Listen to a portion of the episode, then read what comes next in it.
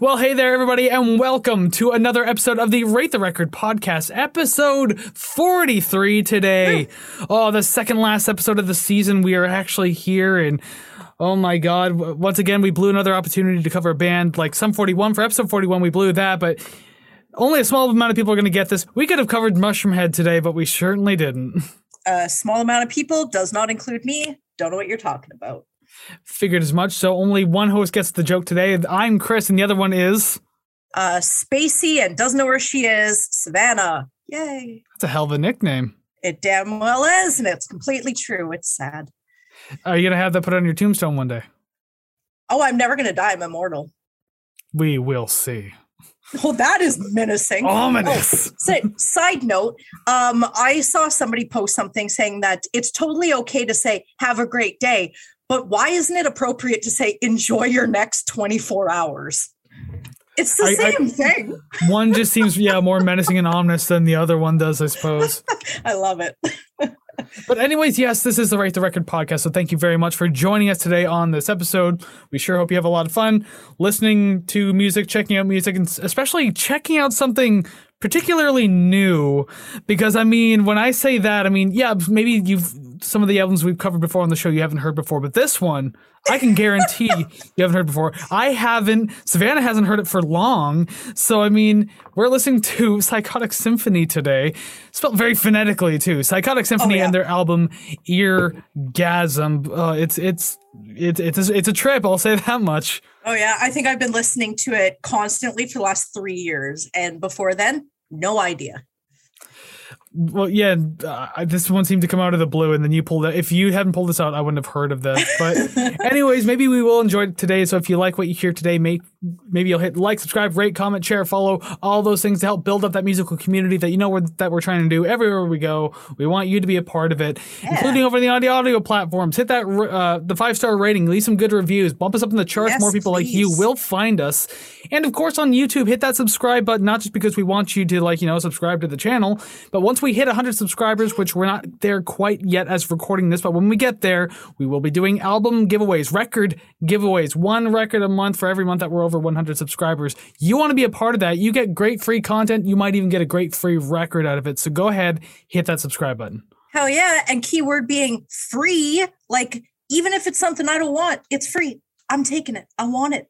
At the very least, you'll know each month which record is being given away. So even if you didn't want to be part of that particular month, no problem. Next month might be your favorite record coming up. So who knows? You never know. They'll all be randomized. And by the way, we've covered it's records we've covered on the show, not just Yeah. random whatever records. So Yeah, you're not getting in Reba McEntire. I'm so sorry. until the day it's requested, I mean, then then it's fair game. Don't do it. but yeah, you see the glimmer in my eye. yeah, you're getting all happy about it, and just like Brooks and Dunn all over again.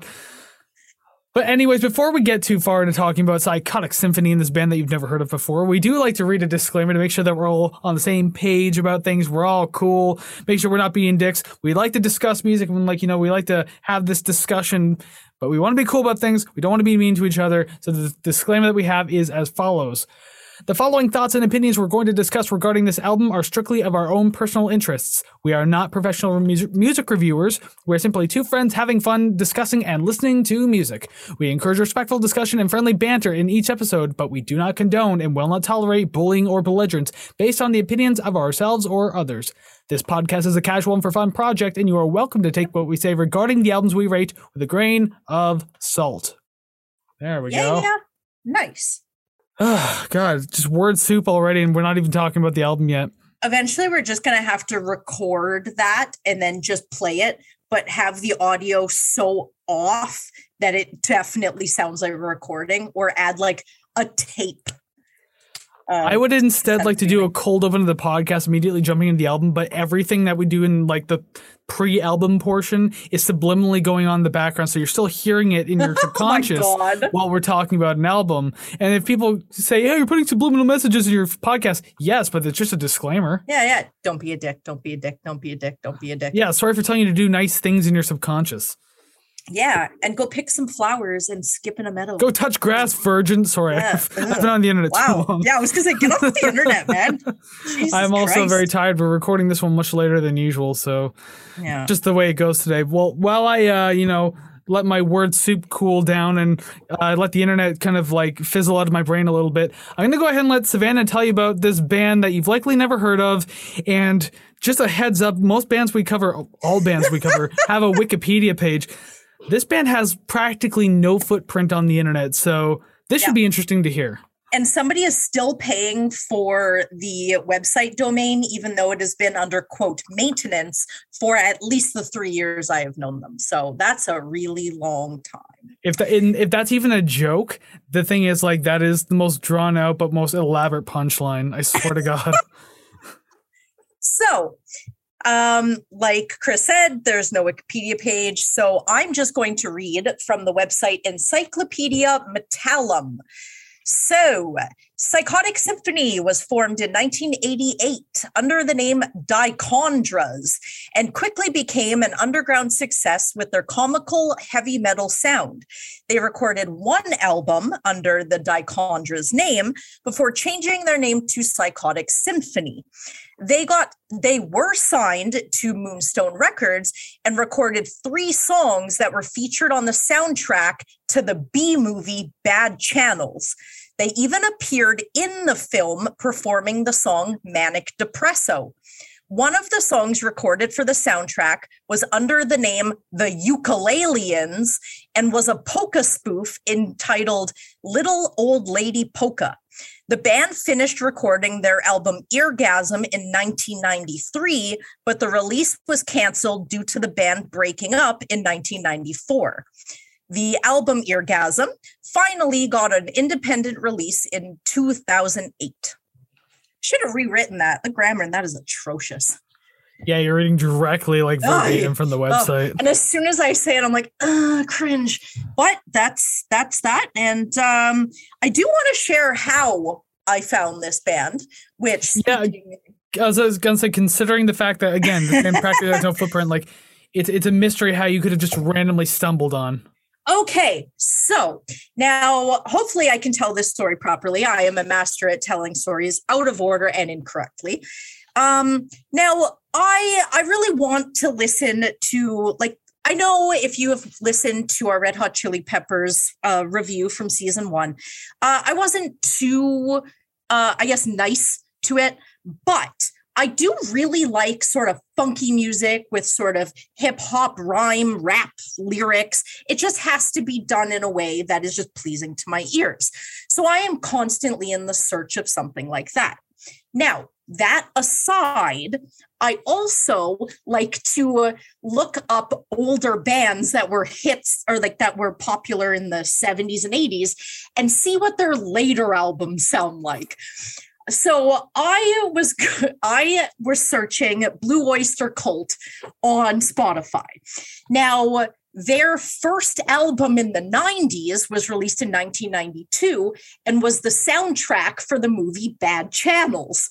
So I'm like, okay, I don't know what this is. Didn't know it was a soundtrack, whatever. So I'm skipping songs in the list and I hit the song Mr. Cool. I listened to it going, holy shit, I like this. And so my my dad, he got me into music when I was a kid and you know, I share stuff with him, he shares stuff with me. So I sent it to him. I said, there's no way this is Blue Oyster Cult. I'm like, is this? So I sent it to him. He's like, there's there's zero percent. If that on, song was Blue yeah, Oyster Cult, yeah, that'd be such a crazy turnaround in their career. Oh yeah. Well, I mean, it was the '90s, right? Crazy. Even so, they're older yeah. at that point. So they're not going to take that many more yeah. chances. Yeah. So I asked him, and he's like, no, no way. So I'm like, okay, this is really weird.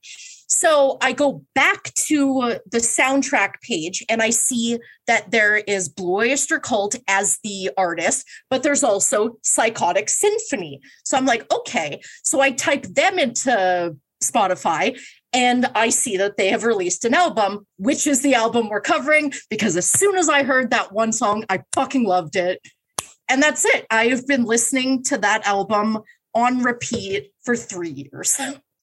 And it's just funny because that's the only album you could have found. There's no like yeah. treasure trove oh, of albums like, hmm, I wonder what this one is. Did they change on this one? No, just this one.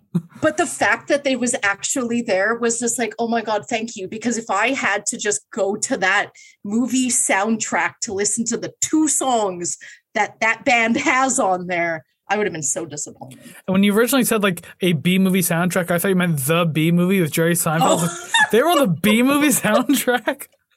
Oh hell no! That's how they get discovered because of a fucking weird Jerry Seinfeld movie that wasn't all that great. Oh my- just oh my became God. like a meme treasure trove. Oh my god! I don't even think I've seen that movie, but I I still want to see. That's about it. yeah, I want to see Bad Channels, but uh, it's not on any streaming services, and uh, I think it was removed off of YouTube. Or I have to pay for it or something. else. And go to Daily Motion. Chances are they'll have Yeah. it. Beautiful. They usually have all the uh, weird, obscure shit that you can't find anywhere Yeah. else. because in the movie performing a song and i'm just like i've seen the music video. Like they have a lot of like live um performance videos on youtube and some of them have been uploaded like 15 years ago. So like they're they've been there for a while.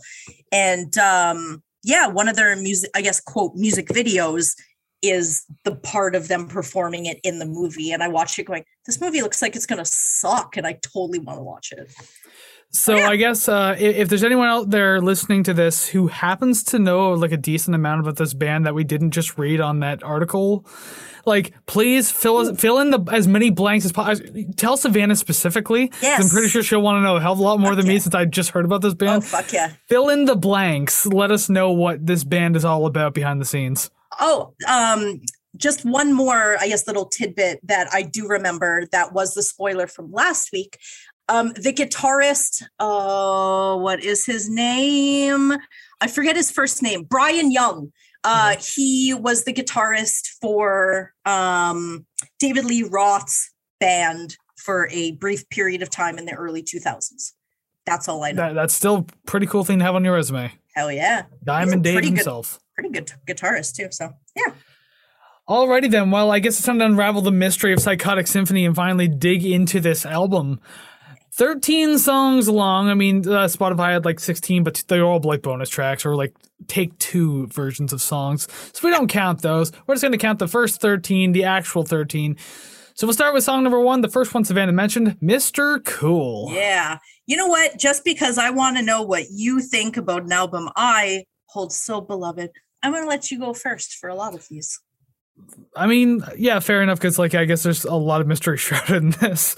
Um, Yeah. so blanket statement time. Because the thing is, I I tried when I was writing my review, I tried to make sure I didn't mention this more than like once or twice because I didn't want to keep repeating myself with notes. Yeah. But I told you off camera here that this whole album is like the bastard child of like Mr. Bungle's self-titled album and like 1980s Chili Peppers Freaky Style, the Yeah. Uplift Poto- Mofo Party Plan, maybe even the self-titled album if you want to dig into that one. If you're if you're a fucking Chili Pepper a Pepperhead, I don't know what the hell they call those fans. I don't know. It's like Jimmy Buffett or Parrot Heads. They're probably Pepper Heads. I mean, you, it would make sense, right? Mhm. chili heads, pepper heads, whatever. But Yeah. anyways, yeah, like th- I I couldn't help but feel that way through the entire album. I tried as hard as I could not to mention in every single song.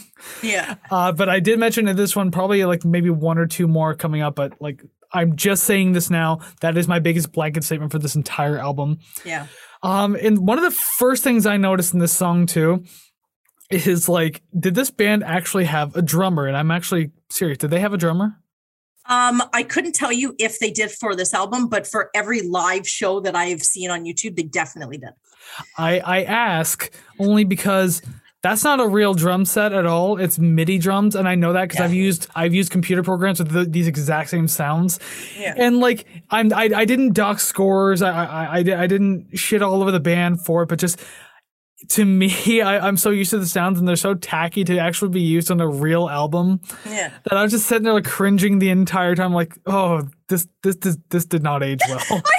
I just imagine like on TV, like a split screen where you're sitting there and you're just cringing. I'm sitting there going, uh huh, uh huh. I love this. you know, th- again, this is the first thing I noticed. Like, I it didn't affect the score, so I want to. I just want to say that just I noticed. Uh, I think every percussion section on this album is completely MIDI. I would think, Yeah. and I can't imagine they had a huge budget for this album. So I, if you can't not. afford a real drummer, you're just gonna. Pr- I mean, even in the '90s, it would, would have been kind of pricey to program it in. Maybe I don't know, Mhm. but still, yeah, I can't imagine they had a gigantic budget for this. Yeah. Um, I wrote this. This is another kind of blanket statement too, though. Uh, this song really feels naked. Yeah. Uh, because like it feels like there's a lot of empty space in and around the instrumentals and the background and everything like that. Like they didn't really do effective layering or anything like that, which again goes back to that point about did this album have a budget? Yeah. Because like usually in productions like this, especially with the ideas that they have going forward, would have worked better with a lot more layering to it just to kind of fill the soundscape. You don't have to overwhelm it, but at the same time, just have something going on in the background. It felt like like uh, a band jamming at the front of a room with nothing behind them. It's just like you could have went back there and filled the entire sound space, but no, you didn't. Like Yeah. I don't know, it's hard to explain, but yeah, like it felt weird production wise, but like it still sounded interesting enough.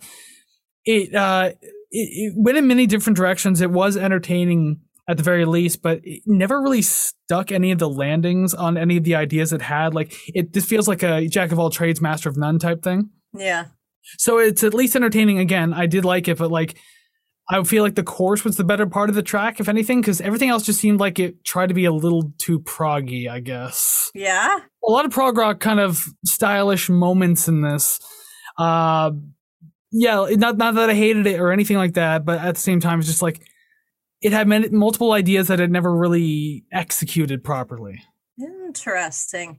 I definitely agree with it sounding sort of, I guess, like hollow in a way. Um, there is a part in the song where the the music is going and then it stops and for like couple beats and then it starts up again.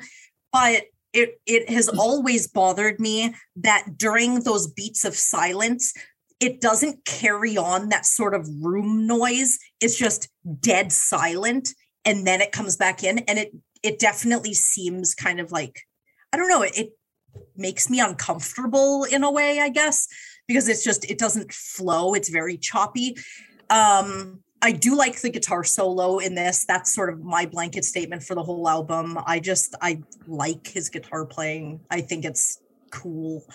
Um but yeah, I did mention something about the drums now that you're saying, oh, they sound programmed. I'm like, well, that's probably why I like the reverb on them. That's probably why they make me want to dance because they're fuck, they're so on beat and they're so perfect that I'm that my head is just like, oh my God, these sound so good. But that's because it's that perfection that I'm, I guess I'm latching onto. And uh it totally sounds late 80s, early 90s. And I like it. I love it. Considering that's when it was written. Yeah. yeah. And again, what what I've listed as their like obvious influences, like you could not convince me that they walked into a recording studio with a, so- a head full of songs that weren't even 70% inspired by Bungle. Yeah. You, like, it- like even the vocals sound like the, some. Sometimes they sound like they're trying to be Mike Patton.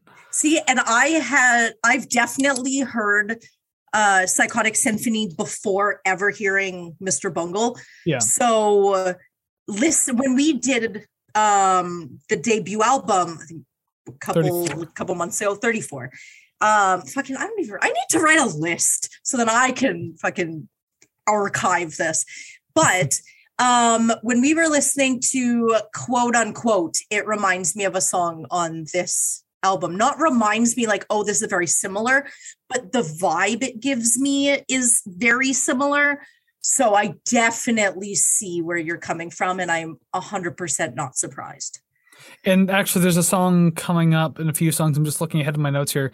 One of the songs reminded me like a heavier version of "The Girls of Porn" by Bungle. Ooh. Oh, okay, I, I can see which Uh, you one that is, probably 'cause know where I'm That's the one I thought of too when I heard it. Well, when I was reviewing when, it. When we get there, let's see if we uh, match on that at the very least. Okay. We had a match on something since we've gone four weeks in a row. Is like Oh no my- matches oh at all. Oh my god. I feel for some reason when I'm listening to this, like this album in particular, I'm thinking, I wonder if Chris can figure out what my number one is. So I kind of want at the end of this review, I want to guess what your number one is, and I want you to guess what mine is. Well, I, I know Mr. Cool be the obvious choice because you even chose that as a pick of the week once, but I'm going to say it's not Mr. Cool. Yeah. But we will get there when we get there. We will. Let's jump over to song number two now, Posers. And again, I guess I'll kick it off since you want to hear my opinion so much. Damn right. Um, I do really enjoy how they have these like funky drum and bass passages in like a lot of the songs. The guitars kind of add to it too, but when they're doing like the the high end funk guitar, I don't know. It sounds like uh, I don't like that part too much because it reminds me of Dave Navarro trying to do funk music for the Chili Peppers in '95 or '96 it was. yeah. Whenever One Hot Minute came out, but like I don't know. Certain guitars just can't do funk too well. Like obviously these guitars are very well tuned to metal. Like Yeah. any metal that they do in this album, they pull off phenomenally. Like actually, it's probably the strong point of the album in my opinion. Uh, but yeah, I don't know. Drum and bass, great for the funky passages. The guitar, not so much. Um, and the the rapping, yes. Let's talk about the rapping, shall we? very, very cringe. Uh, I, I get that they aren't taking themselves seriously, and I'm not trying to be a Scrooge about music having fun because I'm all for it. But like, if I'm trying to be critical about it, then like it was cringe. What can I say? I don't Yeah. like their style of doing it. And obviously, we've listened to goofy styles of rapping before. We've heard Mike Patton do his. We've heard the Beastie Boys. We've heard the Chili Peppers. And like, there are things I can tolerate, but just the way they're doing it and the way they sound, just I, I can't get into it. Yeah. I I can I can see that. I can agree with that. Um, speaking of the metal parts, though, I do have written like uh, the brief uh, thrash metal passages are interesting, uh, though it just doesn't fit between the rapping verses. Something feels so off about it. Like, and again, I'm used to things feeling off and just kind of jumping from one style to the next because from the bands we just mentioned, you hear that, especially Bungle. Yeah. I, I got like I wanted to try to stop saying their name in, in this fucking podcast. I've seen it like ten times already. Yeah. But anyways, song too.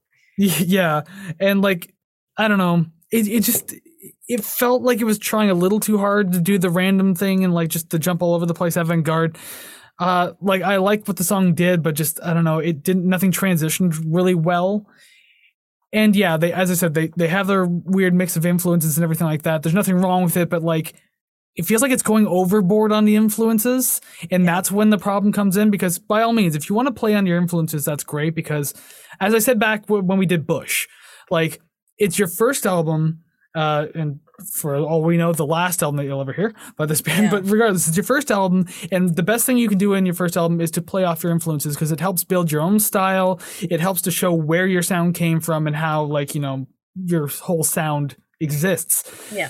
This is just like rehashing their influences, and I don't know, it goes a little too heavy for me on that. Yeah. There's, Okay. there's not like a lot of individuality in this music. It's very creative, but there's no there's not really a lot of individuality because just like when I can think of nothing but those other two bands.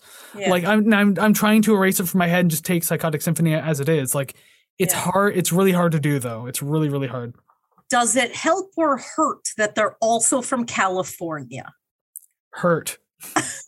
I didn't think it was going to help at all. The other two bands are from California too. They're all from the same area. All kind of like had their own image around that time too. So yeah, that doesn't help too much, does it? Yeah, no, not really. Um, for me, um, again with the drums, maybe I don't know. Okay, so I don't know if they're toms or if it's just keyboards, but I just imagine they're playing on coconuts. Uh, that's all I hear. I don't know what it is, but I just I really like that in particular. Um, yodeling is not something I hear in rock songs, so that caught my attention right away. I don't know how it wouldn't. Um, I did like with I think it's a talk box solo at the end. I think I like that. That was cool. Um, but definitely written at the turn of the 90s, again, between the glam metal and grunge, just listening to the lyrics. Again, no lyrical breakdown. If we did, we would probably be vomiting and or laughing the entire time. But uh, but yeah, pretty much talking about, you know, how uh glam metal is stupid. Yeah, I mean, I feel like there's a d- few different variations of metal in this album too. Like yeah. I mentioned, like you know, thrash metal passages, and then yeah, the glam metal screaming and everything like that. That happens throughout the album too. Yeah. Yeah. And it's it's weird because I, I do mention this later on in the album, but uh there there is a song coming up that to me kind of sounds glam metally, But in this particular track, they're kind of shitting on glam metal and the fact that you could have a million bands, but they all sound the same. You can't tell them apart. And I'm listening to the song coming up, going, the fuck were you just saying back there? And what are you doing right now? A bunch of hypocrites. The fuck is this? I guess you got to play into it in order to truly make fun of it then. Sometimes, I guess. Bunch of fucking posers. Alrighty then, we can move on. I, I guess we can move on. Are you good yes. to go? Oh, 100%. Because now that I seem to be leading the charge on the songs, just because you want to hear my opinion, it's hard to know when to like kind of cut off at one point. All right, so song number three, "Gardeners from Hell," and I mean like. I do like the metal portions of this track. As I said, like I think metal is like the, the high point of this album for the most part. And this obviously is a clear parody of like the metal of the time, like Megadeth, Pantera, Metallica, etc. You can hear a little bit of all three of those bands in this.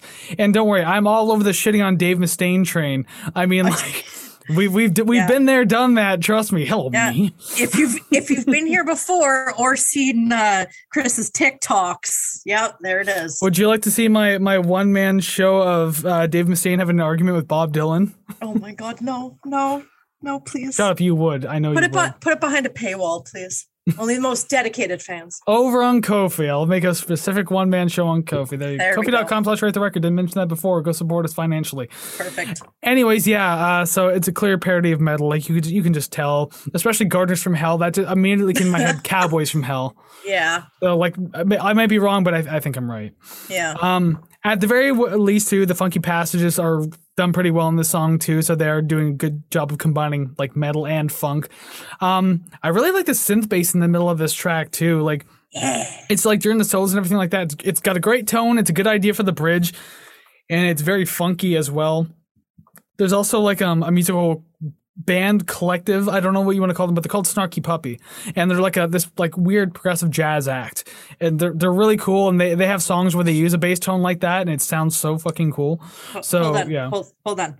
Repeat that name so I may write that down in the book that I'll eventually get to listening to. Snarky Puppy. Excellent. Now continue. Thank you. I'll have to point you in the directions of a few specific songs too. They, Yes. they have a they have a large weird catalog. As soon as you said it has that sound, I'm like, hell yeah, because I gave that bass sound seven out of five stars. Excellent. Just a little extra for later. Exactly. Um, other than that, um, the ending to me felt very unnecessary. It's kind of an ineffective ending that didn't really need to, to bring back the vocals. I like it could have just ended like just prior to bringing back the vocals. It could have ended just that way, and it would have been like good for it. But I don't know. They did it a couple times in this album where just like you could have ended it one way, but you just had to drag it out a little further, and I I don't know why. Yeah. Their own choice, but I felt it was unnecessary. Understandable. Um, a lot of the stuff that I have, you've pretty much said. Um, excuse me. Um, I did write that if I ever worked for city parks, I would listen to this all day, every day. um, I can imagine myself just driving around on one of those huge riding lawnmowers, just you know, mowing a golf course, listening to this. um, I I do like the music during the verse, uh, the bass and the funky guitar. Uh, again, the bass and the bridge. I like it. Um, this is the kind of music I was on the search for when I found this album. Funky rock with some hip hop feeling lyrical structure that actually sounds good and airs more on the side of rock slash metal, but like kind of has a little bit or little sort of peaks of other stuff.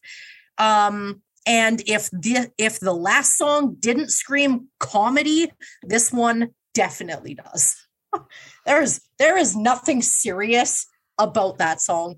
And I feel like it kind of I don't know, it's kind of endearing in that way where I know I don't have to take it seriously. And if I want to laugh at it, I don't feel bad because I'm not laughing at them because they're also laughing.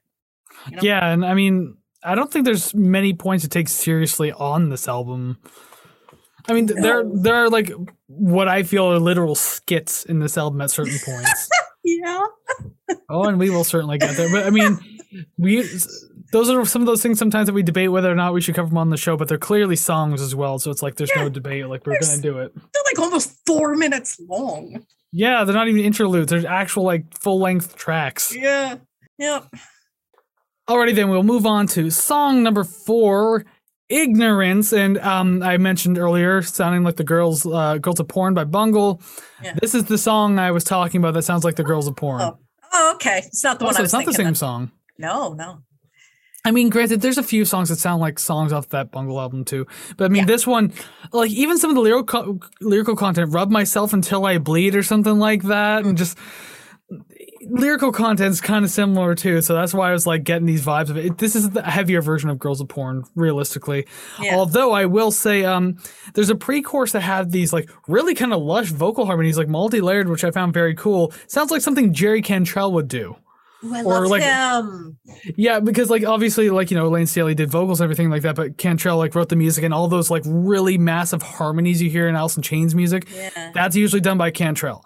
So and like they do that in the pre-chorus of this song. I'm just like, did Jerry Cantrell know this happened? Are they also showing their Alice in Chains influence on their sleeve? Just, just to express my love for Jerry Cantrell. Even his solo albums are pretty good. I like him. They're okay, not as good. I think it's one of those. Uh, I mean, I'm I'm not going to say that you're wrong. I'm just going to say that like I feel it's one of the situations where the collective is better than just the piece. Uh, I uh, I've all, I've listened to more Jerry Cantrell solo albums than I have Alice in Chains whole albums. So Hmm. maybe a little biased until we cover Alice in Chains One day, you never know. one day. Alrighty then. Uh, yeah. So aside from the vocal harmonies too, like I didn't have a lot to write for the song. It's almost five minutes long, but it was hard for me to write too many things. Yeah. I did say that like it feels like it has some good ideas to play with. Like most of these songs do. Like they have something interesting going on, but again, the execution's not done too well. Like it, it's almost like it doesn't know how to conclude a phrase or like transition properly. I don't know. It tries really hard to just like you know do the random things. Yeah, did you catch that little burp? I definitely did. Excellent. I'm drinking carbonated water. Best choice besides beer to drink for a podcast. I have beer, so I'm very surprised that I This is just let mine out of my in a row. nose. I actually have a beer in the fridge. I decided not to drink it tonight. So Yeah. why is this happening? Every time I drink, you don't drink. Every time you drink, I don't drink. Uh, my other half has now been leaving one beer in the fridge for me on recording nights. He's like, just in case you want it. I'm like, damn right, I want it. So What a sweetheart. damn right. All right. But yeah, as I said, uh, just I don't know. I don't feel like the executions were done too well in this. Like, and it, it's a shame because it sounds like they're obviously very creative. They know what they're doing.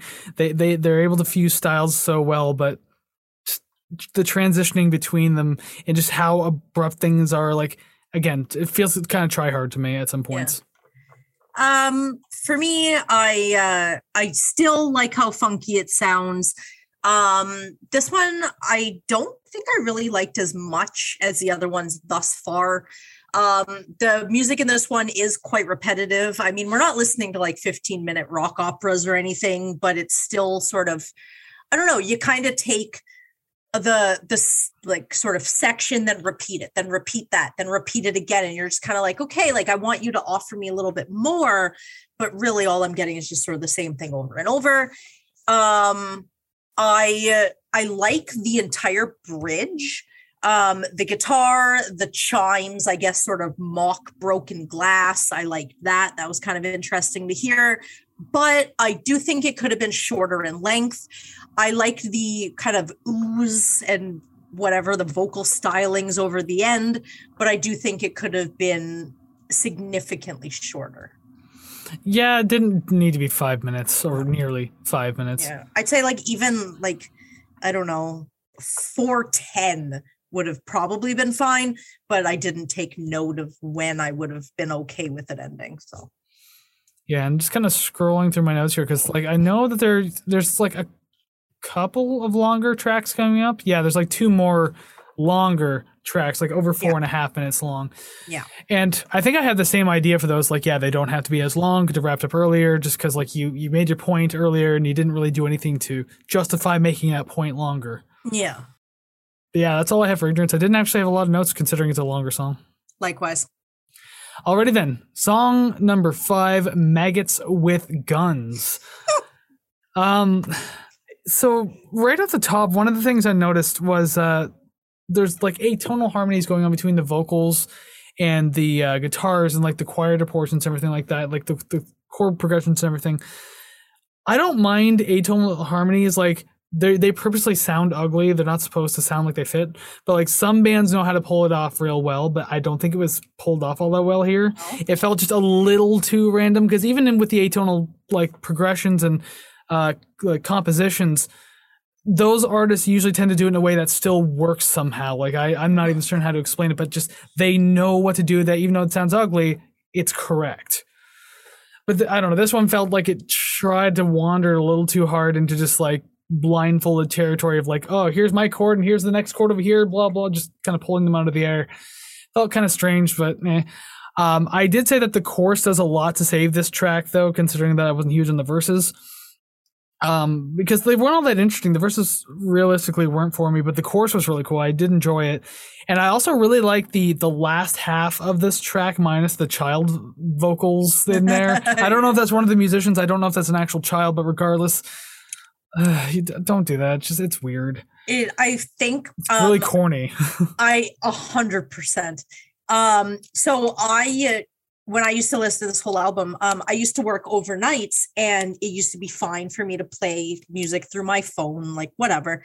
And so I'd listen to this album, but every time it got to that part, I was like, I'm just gonna turn this down a little bit until that part was over. Then I would turn it up again because it did sound a little corny. Well, it, it lasts like 30 to 45 seconds or something along the lines of that. And it's just like, you didn't need to put this in here. You really didn't. Yeah, Um, but I do like how the last half of the track really felt kind of like dark and atmospheric in kind of like a weird way, I guess. It's the best way I can describe it.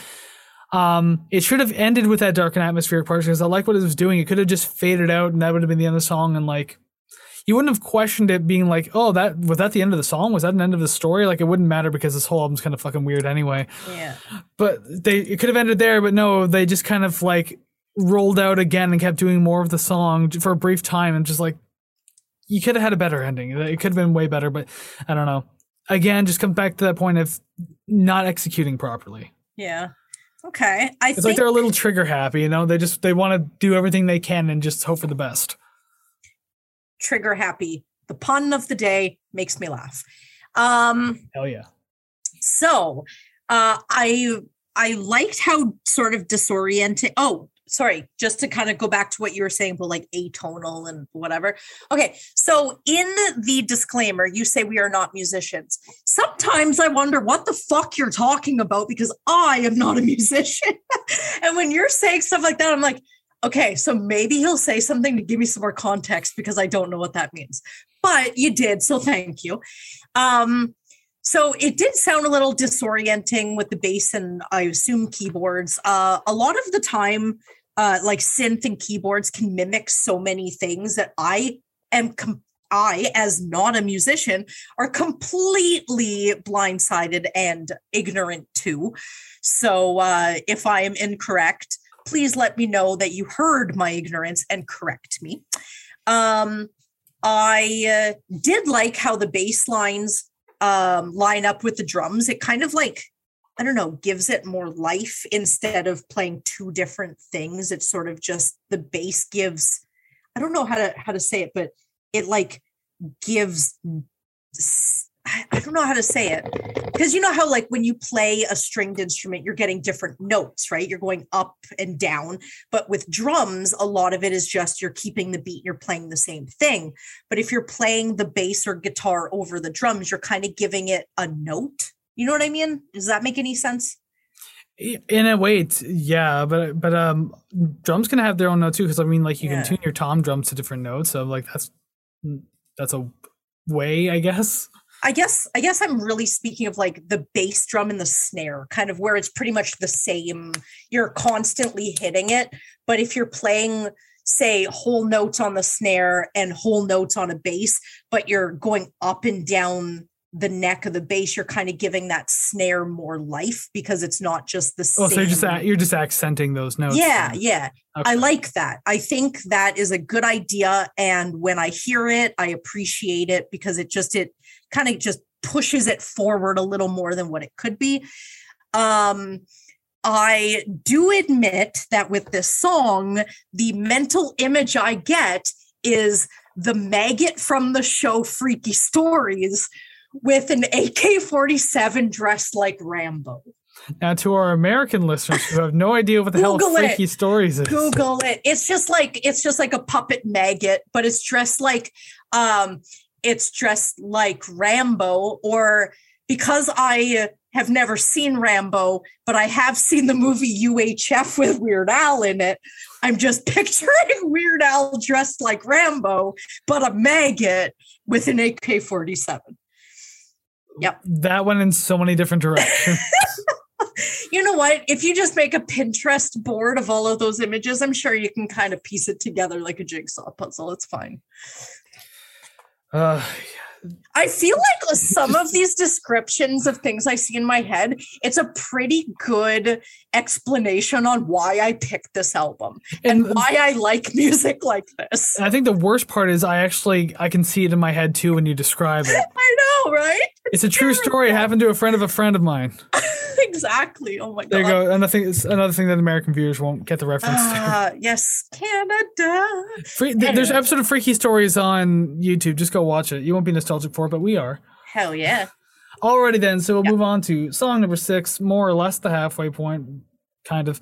Sex sells. Ooh, but no, it's a it's a play on words here. Sells in S in the C E L L S. Ooh, how how something. I don't know. Yeah. I'm running out of words and we're only halfway through the album. Um, this is the one that I kind of liken to the girls of porn, only because just to, uh, topic matter just kind of sticks in there. Okay, me. so I went more instrumentally and like Yeah. melodically, and you're going by actual lyrical themes. Okay. Yeah. I could see how that crossed over then.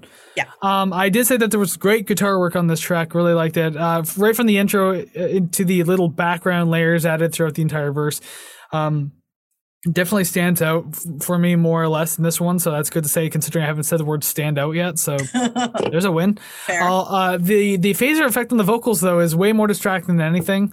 Uh, it's like not super in your face, but it's just there and unnecessary. I don't know. I'm just it like comes in at the beginning of every line. yeah, like I don't I don't know why like people can add vocal effects for whatever reasons they want, but like you would think there'd at least be a reason. I think the only thing I've ever accepted as like aside from reverb as like a natural vocal effect to use that's never bothered me is distortion. Yeah. I mean, d- depending on how crispy that distortion gets, because it, it can get be, be like really inaudible at times. But I mean, I don't know. I'm fine with distortion. I'm fine with reverb, but then like the phaser effect. th- hopefully, there's a good reason why you're using it. And didn't really seem like there was much of a necessary reason to use it, but whatever. That's your own choice, I guess. Yeah. Um, and again, like the previous track, the back half of this one was like far more appealing to me than the first. Uh, like the first half of the track, nothing super outstanding, but it did sound like I like the way it sounded overall. So I, I gave this one points for that, because like again, enjoying this one on the back half, liked certain parts that were happening in the beginning. Uh, Probably one of the more outstanding tracks, I guess. It's but only to certain extents. Yeah. Fair It's hard to know what to say with a lot of this. It really is. I know. Oh my god. So before recording, I was uh I was telling you that it's I think it was difficult for me to review it on like the whole album just because like I did just want to sit here and listen to it and it's hard to kind of pull it apart because I've passively listened to it for so long that when I have to pull it apart I'm like I don't I don't know what to say other than I like this, I don't like this. And I know that I've had issues with that with albums in the past, but you know, you kind of push through it and you're like, I can, you know, talk about how the guitar is doing this, how the drums are doing that. But with this, it's just this whole album kind well, for the most part, anyways, there are definite song uh exceptions that it just kind of feels like they're, you know, typical song structure. You know, you got your verse, chorus, verse, chorus, bridge, solo, chorus, maybe a second chorus at the end, you're done. And it's kind of hard to sort of say something new when you're just like stamp, songs done, stamp, songs done, stamp, songs done, and just kind of follows the same thing. But I mean, with this one, it again, it sounds pretty glam metally. And like I said at the beginning, after the protest of the song Posers, earlier in the album, it's kind of odd that this does kind of have that sort of, I don't know, sheen to it. Um, I like the slap bass, whether that's keys or an actual bass, doesn't matter. Fucking love it. You know, chef's kiss. Um, I did like the record scratching in the bridge, and that is something that you know you're not hearing all the time. So it is something that stands out, something that I can actually talk about. Um, blanket statement from this song forward, record scratches. I'm down for. I liked it. Um, yeah, I I guess my last note is really it's definitely a product of its time, calling a woman a slut and singing "Suck My Dick." So Oh, yeah. another another song when I listened to it at work, I would turn it down because I knew it was coming, and then I would turn it up for the solo. Yeah, it, it's there's a couple moments on this album that have one of those product of times type Oh thing. my lord, yeah. Uh, that's the one thing you gotta, I guess, just kind of accept and look past it, like because you, you can complain about all you want, but I mean, it's not gonna change that it's there on the album. I mean, yeah, you can you just do? appreciate how far we've come.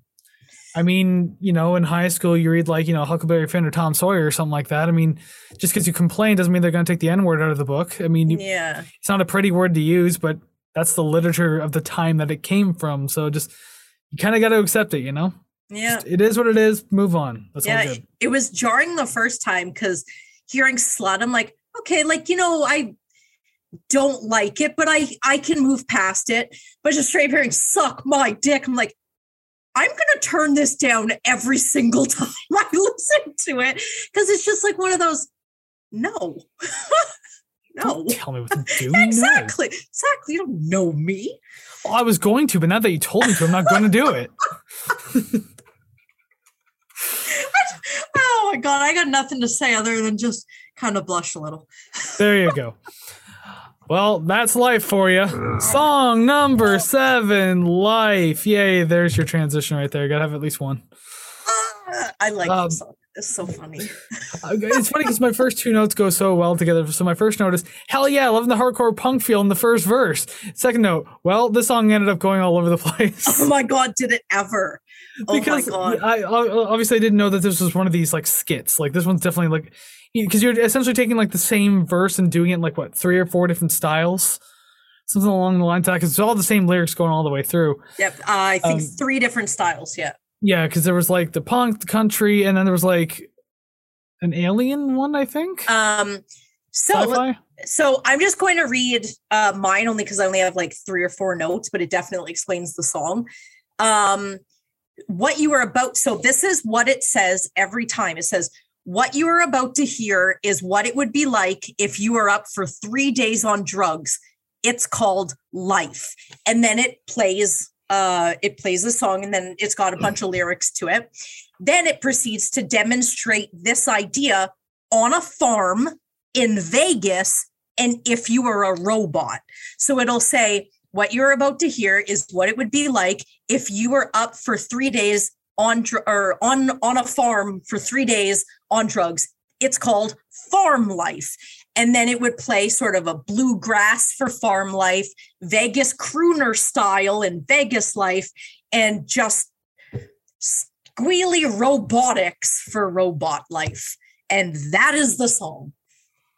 And my favorite part was the first part because it was a cool hardcore punk feeling type of the track. yeah. Um, yeah, like I can appreciate the fun on this track too, because like out of all the songs to not take themselves seriously, this is one of the ones that takes itself Yeah. the least seriously. Oh God, yes. and you know what? That's fine. Like again, I'm not a Scrooge about it, and I can have fun with it, and I did enjoy it for that fact. There's not much more to say though. It's Yeah. just an enjoyable halfway point of the album. I had fun with it, and you got me. You got my ears perked up for the punk part. So hey, that's pretty cool.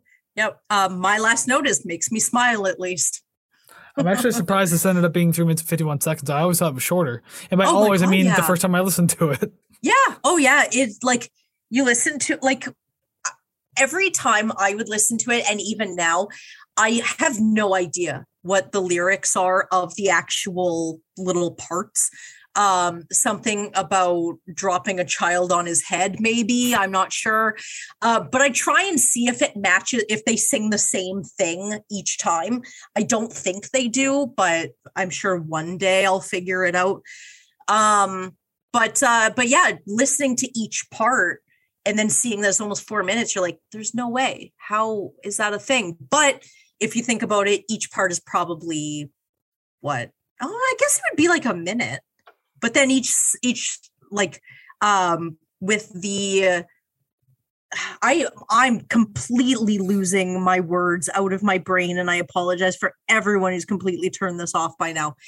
Um like the narrator? Yeah, the net that's it. So the narrator is probably about 30 seconds. The song is probably about 30 seconds. So you don't really lose the attention because by the time you do, they're on to a new thing, on to a new thing. So Yeah, exactly.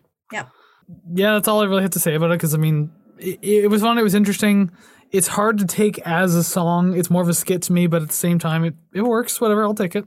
Yeah. Yeah. Alrighty then, we'll move on to song number eight. Straightforward, cake fuck. this reminds me of cake farts. Oh my god, what? You're gonna have to Google cake farts after we're done here. That's your homework for the night. Okay, Let's I will. Get this done. I will, but I ain't writing that down in my book. All right. You don't have to. That's fine. I didn't write it in my notes either. But just cake fuck reminds me of cake farts, and my God, is it funny? Alrighty. Depending on who you are. Anyways, um, I do really love the guitar in this. Uh, it, it's like a lot of fun to go through. Um, I appreciate that this was for the most part an instrumental track. It like yeah. gave the instrumentals like you know a chance to shine for once. Not that I'm hating the vocals or anything, but just like there's obviously a lot going on behind the scenes, even if it isn't like super huge layered. It has like a minimal production feel type to it but you can hear what they're doing. They're having fun. They don't have to follow a vocal melody. So yeah, they're just having fun. I appreciate that. It sounds cool. So it was nice to have this like little instrumental break here on the album. I didn't anticipate we are going to hear one, but here we are. Yeah, yeah. Um, this has to be the beginning of side B. Like there is no way that it's not, especially coming after life. Like that has to be the the way that it ends seems like it trails off the A side of the record, and then this one starts B, which is awesome. Um, now, I I don't want to give too much away, uh, but I do have a note, and it is all in capital letters that says there is so much in this song that I like. Excuse me. Um, I love, love, love, love, love, love how funky the horn section is. I uh, when I heard it the first time, did not expect it, and again, I used to listen to this at work, had a coworker come up to me going, What the fuck are you listening to? Because I'm listening to metal, then I'm listening to some sort of jazzy, funky horns. Fucking love it. Oh, I'm so into it. Uh, I could listen to the song on loop forever. Uh, the bridge into the end of the song with the percussive, like, I'm assuming is the percussive hitting of the bass. Uh, love it. Fabulous. And I like how it slowed down and was sort of moderately jazzy and then yelled, fuck you, and then got right back into it. And I love that. Oh, I love it. Such a fan of this song. Yeah, there's there's a lot of fun things going on in this one, really enjoyable. And again, just without the vocals, you're just able to like kind of really appreciate everything else they have going on. Because I said they're creative. Like I said, they, they don't really have like their own unique individual image because again of all their influences that are very clearly on display but at the same time to play music like this you have to be a creative person you yeah. have to be like really like good at these styles and they clearly are so this song is a good display of that yeah i agree Alrighty then, we'll move on to the longest song on the album this time, number nine, Brain Dead. Yeah. Um, I do like the synth work on this track a lot, uh, more so than some of the other songs, minus that like one synth bass I commented on before. I like that a lot. Even yeah. though that that kind of uh that's kind of here in this track, if I'm not mistaken. I just I'm having a hard time remembering. But anyways, yeah, it kind of keeps the uh, the uh, the track alive and going like in the background. So that's really cool. like that. like okay, I wrote this next note and I, I feel like I remember what I was trying to get at. This is more or less a joke, though. I said, "Why is this track not what, but why?" okay. oh wait, no, that's the next song. Never mind. That's, I'm reading ahead of my notes here. Jesus Christ. Well, well, just just so you know, for that note, I agree. Excellent. Yeah. Yeah. Uh, uh, yeah, I'll, i guess I'll try to elaborate on that when I get through. That's why I was confused. I'm like, I don't remember anything like that in this song. Yeah. Uh, although I, with this song, uh, my next note is just talking about how this one also feels naked, like the other ones kind of did. Like you know, Yeah. minimal in the background, not enough layering going on. Just I don't know. Like again, is it a budget thing? Is it that they just kind of use all their creativity on their own instruments type thing rather than like thinking what can go into the background of a track? Like I don't know. It it's not that it bothered me a whole lot, but I feel like they could have done so much more with it. Like this production could have benefited a lot more from like multi-layering and everything like that. It could have been so much fun. Mhm. And because of that, like it kind of led to this song for me being a bit of a sleeper. Yeah. Um, like it, ha- like, don't get me wrong. Once again, the song has good ideas scattered throughout it, like most other songs do. Uh, but this band could really use some help constructing something that flows a lot better, I guess. Even if it's like random experimental compositions, I, I get that it doesn't necessarily have to be like the perfect ending or flow to a song, but at the same time, the bands who do this do it well because like they have a lot more of this inkling or lack of a better word, I guess, they have this idea in their head of like how a song can conclude properly, especially given the mood of the song and just what it does. This they could use a little help with that. Yeah. Interesting. See, this is why I wanted you to go first. I I sit here and I feel like I'm listening to a professor just speak. I'm like, okay, yeah, Do not insult professors. interesting, interesting. I am not of the Ivy League. Uh, that's that's fine. Any any attempt at flattery for you is just dying flat. So, um, first off, the what tremolo effect at the beginning very pleasing to my ears. Uh, I find the main riff very catchy, and the keyboards kind of sound eerie, which I guess kind of fits uh, because it kind of made me feel a little disoriented. Uh, the song is like seemingly about being in an institution so i don't know I, I found that the keys they they sounded very necessary because like you said it would sound very flat and empty without them which i guess in your opinion they kind of sounded flat and empty with them as well Even though I did like the the synths altogether and the strings Yeah. I, I did enjoy it, that part of the track. yeah but i but imagine if they were gone it would just be like white wall you know it would just Yeah. it would it wouldn't have a lot of depth so i'm glad that they can kind of add that with the keyboards which is nice um now i find that the guitar riff now i don't i can't really tell if the song is a chorus or if it's just a different segment which when we're doing albums and sort of uh songs like this it's kind of feels like they're made of in like little parts rather than verse and chorus and i know that kind of negates what i said earlier about sort of the song structure but with this one i wasn't sure if it was the chorus but the guitar riff under the solo and what i think is the chorus kind of rolls like driving through the appalachian mountains. That's kind of what i got with that because the guitar is kind of like um uh if i could if i could actually sing it on key i would but i hear it in my head but it's kind of like uh it it, it does its little riff and then restarts it and then restarts it. So it kind of feels like it's going up and then down and up and down and up and down with its music. So i don't know. I don't know how to explain that because again disclaimer not a musician not even a functioning human being. So i apologize for that. But that is what I thought about this song, and I definitely ruined my part uh, with my pun, and I could have just said that I was brain dead. So, yay! You could have, you lost your chance. I did because it would have fit perfectly there. Um, and uh, yeah, so I mean, perfect example, brain dead. And I mean, I've already done two puns in this episode, so I think we're past our quota anyway, so it's okay. Yeah. Well, I mean, with there is an opportunity for at least one more. So, yay! Well, hey, let's make it big then, huh? There you go. Fuck Three you, now. man. Fuck you. Mine was going to be for the next song. you could have had this one. You you you set it up so well. Like, oh, I, I'm gonna work towards this one. Let's make it big. Alrighty then, that is song number 10 though that we're moving on to. Let's Yeah. make it big. So that previous note I had, that's where it kind of comes back into this one because now I remember what the hell this song was. Song question mark, more of a skit again. Mm-hmm. Not as good as the last one though, but it's still a skit nonetheless. And this is where I ask, why is this track? Not what, but why? Because Yeah. uh, breaking on the song real quick, the lyrical analysis that we always do, or as far as I can, can tell, uh, a host introducing four different contestants that are very different. They all have musical styles behind them as well, Yes. and just it doesn't go anywhere or do anything. I, I I'll read this whole point because I even explained the contestants extremely briefly. The host vocals are irritating. The metal guy has some straightforward 80s 90s metal backing. That sounded fine. Contestant number two reminds me of something I would hear in Valley Girl by Frank Zappa. Contestant three, didn't we already use this alien type effect in another previous track? How many effects did they have access to? And contestant four, I'm not sure if this impression would go over well these days. Okay. So I do want to talk on behalf of Mr. Squealy, who is a robot, not an alien, just letting you know.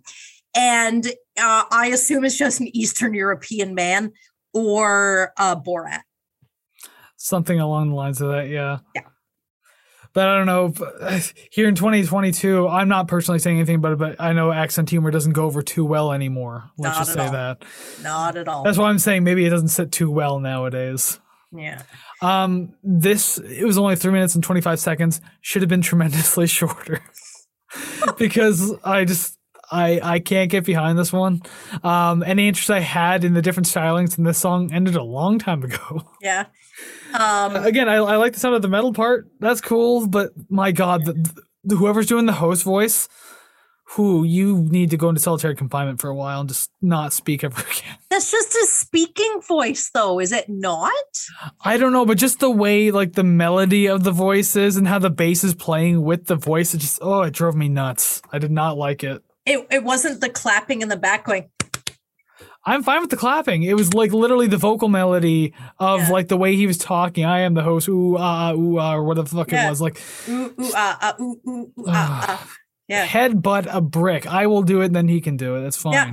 Yeah. Um, so anything I say is pretty much just going to go over what you said, uh, just rundown of the song, quote, song. Um, when I first heard the song, didn't really like it. Uh, the music is just a bed for a ridiculous spin on the show Let's Make a Deal and the dating game. Um, and yeah, I now think this song is hilarious. And the best part to me is Mr. Squealy the robot because he actually had enough uh, decorum to say, Back to you, Bob. Thank you. Metal And guy kind of said something like that. He's just like, "How about that?" Whatever, and then burps for a while. Oh, yeah. Well, yeah, I guess. Eh, he was gross. Um, but I did like that the uh the Valley girl, um, I forget her name already. Uh, but uh she pretty much went on there just to make fun of her friends for not making the show. And then the host wanted to fuck her. Yes, a hundred percent. Um, but at the end, he does say he drives a Buick, so I don't know if that makes him more or less attractive. Less. I I'm not a- drive a, I drive a Buick Enclave, and the back seats are stowaway. Wink. Oh my god, here he's driving a lemon. what a car!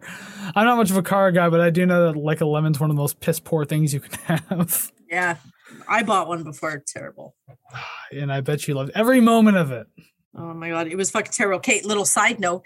So my I used to drive a little Chevy Cavalier. Perfect car, loved it. It ran it into the ground, had to get rid of it. So I bought a Pontiac Sunfire. It was awesome. It was black, two door. I felt like a badass. This was like the late 2000s, had a sunroof, everything.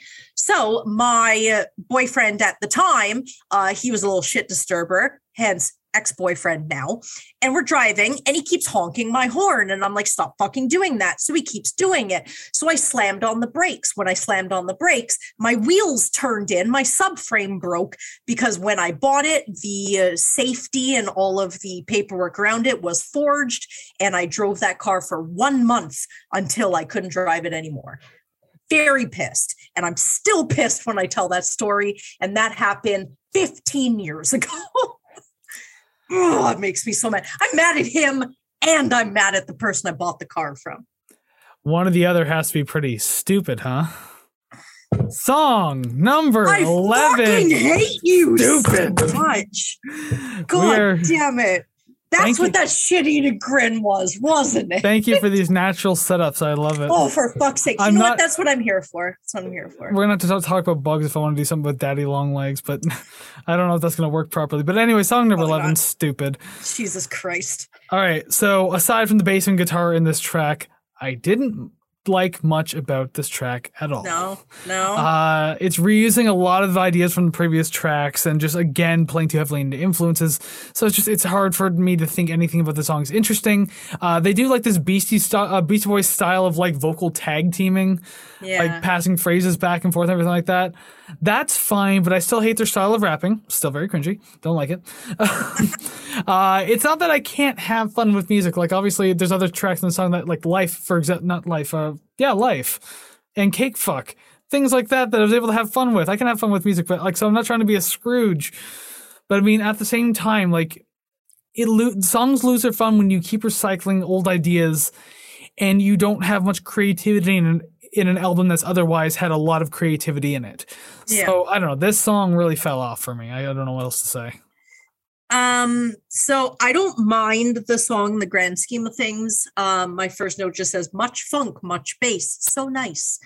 Um, I really like the riffs that everyone okay, so now this is this is an image that I had in my head here. So I don't know how to describe this other than I really like riffs that everybody playing a stringed instrument can pull up the neck on the last chord. You know what I mean?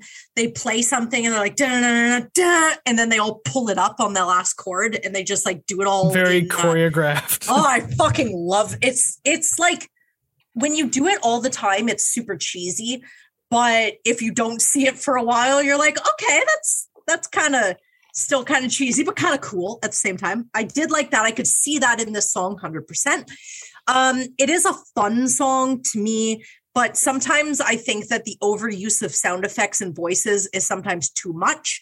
Uh, it really depends what mood I'm in, but I feel like the more I listen to it, the more I'm like, it's just, it's too all over where there's just too much sort of you're you're adding these sound clips and whatnot. And i don't know again this has happened with other albums where at the time it was like innovative or it was the thing to do but listening to it in 2022 is like okay it's just it's stop doing that um which i mean they did. Um with the exception of the record scratching or whatever that is um i what did I put? I didn't even put anything else after that notice, but with the exception, but that was it. Anyways, I like the record scratching. I said that earlier. Say it now. Um, and and yeah, uh, I guess little side note. Uh, out of curiosity, I did search where that prank call in the middle of the song came from. And apparently there's some sort of like, I don't know, some tapes. I guess it was just sort of like early 90s crank yankers. Um, but uh, this guy had continuously called the same place. So this one, that's why he gets so fucking pissed right at like right at the beginning when he realizes what's happening because the guy will not get off the business owner's case. And when I read that, I was like, oh, I feel kind of bad. It didn't make me laugh more. It made me feel bad. I was like, You're just picking on these innocent man. people just for the sake of being a fucking troll. yeah, I was like, leave them alone, man. But like, you know, people watch Crank Yankers, so everybody there's or what the jerky boys, I guess, kind of the same thing. Crank Yankers pissed me off. I never found that funny. No, I, I, I don't. Yeah, I don't know. Just bothering people for a laugh is just like such shitty behavior. Even, even when I was an edgy ass teenager, I still wasn't much of a pranker at all because I like I didn't want to piss people off like outright. If I was gonna piss them off, it's gonna be for like background reasons. Yeah, Not ding be- dong. no- Sorry, continue. I, I was gonna. I've done ding dong ditch as a kid, yeah, like when I was like it. eight or nine.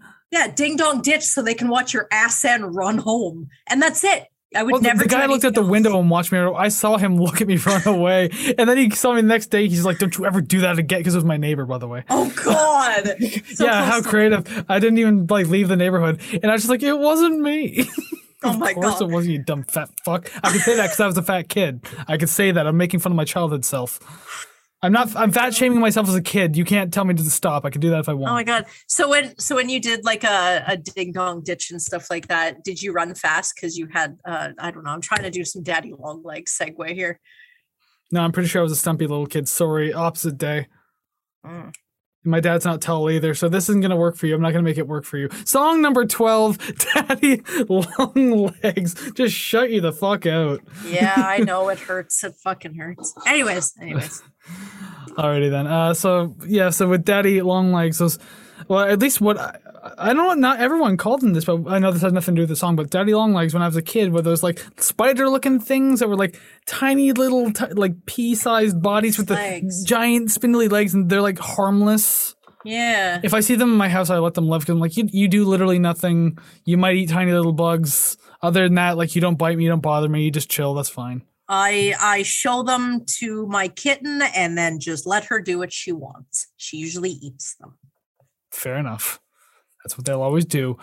Um, so the song gets off to a good start in the beginning. It's it's pretty heavy and everything. So of course I've I've been compliment, complimenting the metal portions of this album like for the entire album so far. I'm not going to stop now.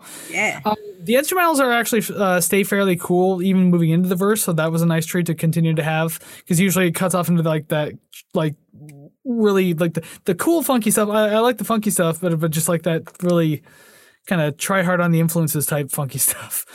Um, aside from how the I, I like the metal in the song and like aside of how I how did I write the word twice how back to back like it is one of those days isn't it Crack. um, as much as I like the metal in this song, like it again tends to fall a little flat on delivering anything to keep much of my attention, though. And it is unfortunate because again, another song that had like a lot of potential, a lot of good ideas, and not that it didn't execute properly in this one, but just I don't know, it ended up being not too interesting before too long. This one's nearly five minutes long yeah. maybe if they compacted it a little more and I don't know, maybe made it more exciting in those minutes, in the condensed minutes, and maybe I would have felt better about it. But I don't know. It felt a little flat in this one, but I did. I still liked it overall, though. So I mean, that's still a good thing. I definitely understand about the whole compacting it. Um, listening to it just passively, I'm like, okay, this is fine, it's good. But I do see where you know certain sort of, I guess I don't I don't want to call them bridges, but I guess they are kind of bridges because they're connecting two different parts. Uh, could just have been trimmed a little bit. This could have been trimmed, and then if you just trim each little bit by just a little, you're really just taking off like 30 seconds of the song. You're not taking a huge chunk, just a little bit out of here, out of there. Um, the beginning of this song, I always kind of get visions of like galloping horses just from the drums. Um, I like the drums in this one, fake or not, don't know, couldn't tell, don't care. Um, when the uh, music kind of slows tempo after the sort of intro bit, uh, it to me it's just a sick rock song. I like that. I do think that the vocals match this song more than any other on the album. I think the tone or the sort of hitting those high notes, it really fits this sort of metal sound. Uh, I like that a lot. Um, uh, I should say this at the end of the album, but I am going to say it now because I really feel it in this song.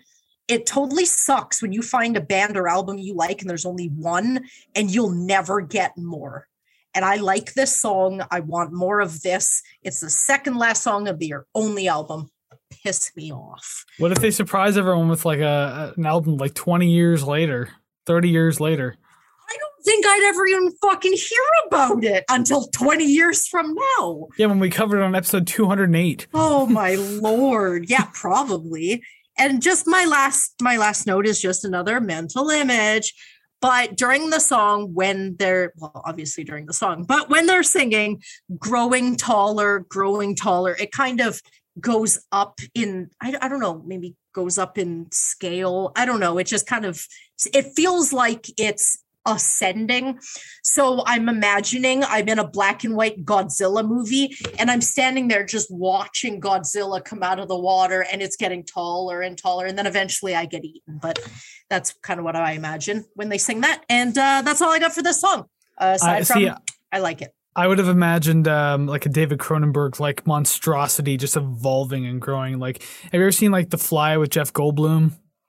No, but 80s? I ha- no, but I only know the uh you know the sort of reference to it from The Simpsons, how uh Treehouse of Horror, Treehouse of Horror. Or have you seen uh, The Thing with Kurt Russell? I literally don't watch movies, so I'm just gonna say no. Well, just because like, I'm just saying that because I've like, seen Tremors. Does that help? No, not at all. um, God, fucking Tremors. Uh, no, because Cronenberg's just like the master of like gross practical effects and like watching Jeff uh, Jeff Goldblum slowly mutate into a fly yeah. was extremely graphic, even for its time, and it holds up oh. so well. So I, that's what I'm just saying. When I keep hearing the the lyric at the end, "Getting taller," I'm getting taller. Like I just imagine yeah. him like mutating this gross, weird, like daddy long leg looking monster. Interesting. When you say Cronenberg, I just think of the beer because I like that. Too bad they're not related. Or maybe they are in some weird deep chain way that I'm not aware of. Weird Kevin Bacon thing. Beer, gross practical effects, they go hand in hand, I think. Yeah, exactly. Alrighty then. Well, so we'll move on to the final song of the album, number 13, Manic Depresso. This is the one that is in the movie. Okay, yeah, this is one you mentioned before. And the yeah. my very first note, like Tiny Tim and a Dr. Seuss story on a bungle backdrop in the verses. Hundred percent. Like so, when we were uh, doing Bungle's first album. I can't recall if I said this earlier in the show or if I said it to you before we started.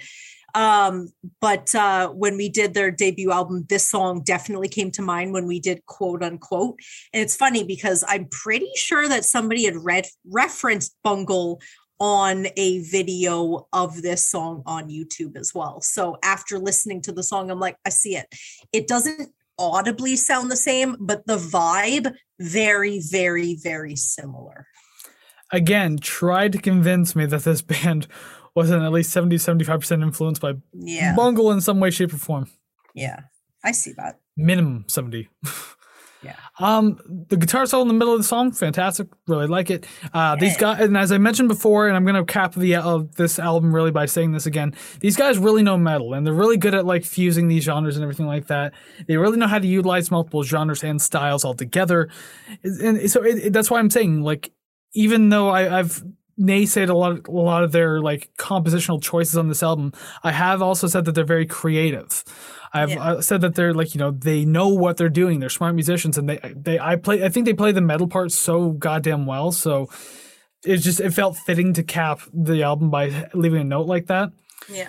Uh, but unfortunately, I kind of um, I, I kind of have to give a, one more bit of a negative note at the end here. Just that the song didn't know how to end yet again. Like this, other other songs have done this. The song didn't feel like it knew how to end. It was like two different styles battling each other out for the final note. Because yeah. you hear the metal, and then you hear this like circusy kind of thing, and then uh, one more note, and then someone's screaming in the dead last second that gets cut off. And I'm just like, just figure something out here, boys. Come on, do something. Yeah. I can I can see that because they're they're going back and forth, sort of metal circusy, metal circusy, and then at the end it's just metal circus, and then it ends. Yeah, um, the song, as I said, it, it's interesting. It's memorable, memorable in the way because, um, as I said, like there's it, the, the verses sound like Tiny Tim when he's doing like the high pitched voice, just kind of describing the scenery and everything. Before yeah. at the end, spoiler alert, he's not very happy at all. He's been lying the entire time. Yep. Uh, but yeah, I don't know. So like that stood out to me because I thought that was kind of like funny to make it feel like that, I guess. And if they were indeed t- referencing Tiny Tim in any way, how fucking obscure is that? Yeah. Does, uh, do any of our listeners know who Tiny Tim is? And no, I'm not talking about fucking Charles Dickens. That's the only one I know. No, I've I'm talking about the musician Tiptoe Through the Tulips. You never heard that song? Having a wonderful time. Haven't got a lot, I don't need a lot. Coffee's only a dime. You know, living in the sunlight, loving it. Okay, fuck it. He sings no, a very, but, very no, high. No, but when you when you do that, I can definitely see the correlation for sure. Yeah, he, no, he no sings idea. in a very high falsetto and he plays a ukulele. He's a fucking scary. It was a scary looking guy. He actually died on stage, uh, performing oh, the song wow. that made him famous. Wow. Okay. Uh, which is uh, Tiptoe Through the Tulips, which was a cover song. There you go. There's all your factoids of Tiny Tim for the day. Welcome to the Tiny Tim podcast. Jesus Christ, I had no idea about that. Fuck. I've I haven't gotten any of my notes out yet. Jesus exactly. Christ. But yeah, just uh, I don't know. Like uh, the song had some like memorable ideas in it, and interesting interesting enough way to end the album, but I just it didn't end properly in my Yeah. eyes. fair. I accept that. Um, I do want to piggyback wholeheartedly on you uh, complimenting the metal riffs and their execution on this album. First note, I just love all the metal riffs on this album. I like them. I think they're done well. Um, it uh, this song does make me want to alternate between headbanging and sort of happy dancing, but like I do like the the heavier parts a lot. Um, I do imagine. So, okay, set the scene here. Now, Bozo the Clown. I hope you can imagine him. If not, Google it. I imagine Bozo the Clown show, and he's in like you know the sort of three ring circus. You got all the kids in the audience, and the heavy guitar kicks in, and the lights turn red, and all the kids in the audience are now wearing Slayer shirts. That's what I picture. Posers. Yeah. and uh, there is just something about the double bass pedal that is just so, mm, I like it. It's, I hear it a lot more on this track than on a couple of the others where they, they it is there. But this one, I definitely hear it because it kind of leads into that sort of heavier section. And I really like that a lot. And All that is right. it. That is all that I have. Yeah. Yeah, double uh, double kicks can be uh, very magical depending on how they're used. Have you ever heard the song "Bleed" by Meshuggah? That is like one of the Um. most like sought after, envied double kick patterns I think anyone has ever talked about in metal. I'm gonna fill up my book with all these things I gotta look up. It, like it's funny because when you listen to it, like you don't initially think of how complicated it would be to keep up a pattern that sounds like that. yeah. oh my god like all these people who like are super into metal and music theory and everything like that listen to it it's like holy shit like how does this guy have feet anymore Beautiful. Uh, bass drums, bass. I am just such a fan of the low end that when I hear it and it just pleases my brain and makes the back of my head tingle, I'm like, oh, I want more of this. So any direction you can send me in, I'll go there. well you're going to be a manic depressive finding out that we're at the end of the album so you can't get any more of that stuff for now anyway. Ever again question mark. We we actually at the point of recording this do not know if you'll ever hear this band again maybe they will because maybe the whole trick of them having their website up is like they're building to something Oh my god. Yeah. Well, watch the, the day they open up their website the brand new album drops that day just surprise that would be the most fucked up yet awesome yet fucked up thing ever. Get people talking. That's what you got to do, especially in 2022. You got to do something This viral. is this is true. That group of five people, because I I'm pretty sure that on Spotify. Um, now, just to kind of get an idea of how many plays they get on Spotify, uh, they have 418 monthly listeners. I wonder how many of those 418 are you, and I wonder how many of those 418 are listening to this show right now. So many. And I know that I've told you uh, off camera. Now I don't have it. Oh, I do have it right up here. So now, just before we kind of do our, our rankings here, um, I said that I had found them about three years ago. Well, my top songs for 2020 on Spotify. Uh, I don't want to give any away because I don't want to say what order they're in. But out of the top 10, five of them are from this album.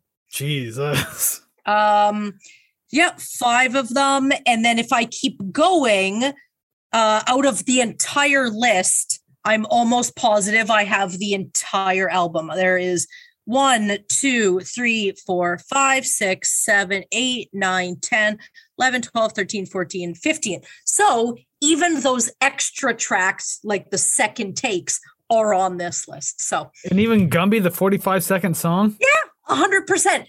Uh, I have listened to this album at least. Oh, I would be say I would be lying if I said at least fifty times, between fifty and hundred for sure.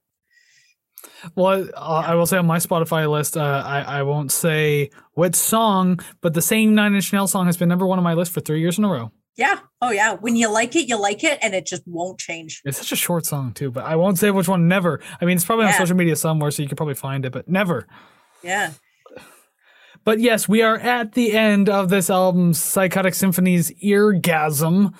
Maybe you had one of those today, maybe not. You can let us know down in the comments. Yeah, yeah. Let us know in the comments of wherever the hell you might be listening to YouTube, audio. It doesn't really matter. Just let us know. Like, subscribe, rate, comment, share, follow, all those great things. Be part of the musical community. Let us know what you thought of Psychotic, Psychotic Symphony and their album Eargasm. Yes, please, please, more, even more than Kevin Gilbert, because I know that that he has many fans, fans of Toy Matinee, fans of other works that he did.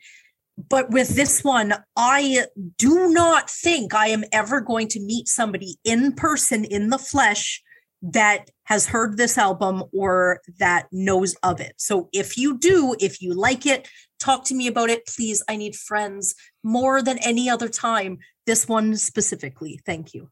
There you go. You all have homework now, right? Good things about this album. Yes, please. Even bad things. Don't care. I just want to talk about it. Yeah, give have any excuse to talk about it, just like we did. I've never heard about it. Now you've got to talk for like an hour with me about it. Yes, I love it. But you're gonna find out a lot more than just what I thought about individual songs. Now we're gonna find out about song rankings, Woo! worst to best, album rating. That's coming up later. But first, song ranking. So above our heads, boom, graphics have changed. There are names, there are numbers, and we have to put songs next to those numbers as per usual. Got to find out what we like, where we're putting it. And to those of you who've been tuning in for a while, you'll know that we, for the last four weeks in a row, have been shut out zero for whatever number it's been. I didn't think it was possible to go four weeks in a row, but I mean, yeah. hey, we surprise ourselves all the time. Oh, okay. So at the beginning, I wanted to guess what your number one is. Now, hearing your review, I'm going to scrap that fucking idea because when I'm like, yeah, I think you'll like this, when I listen to it, I'm not even going to venture that no more. Um, I'm going to go ahead and I'm going to say two at least. I have five question marks.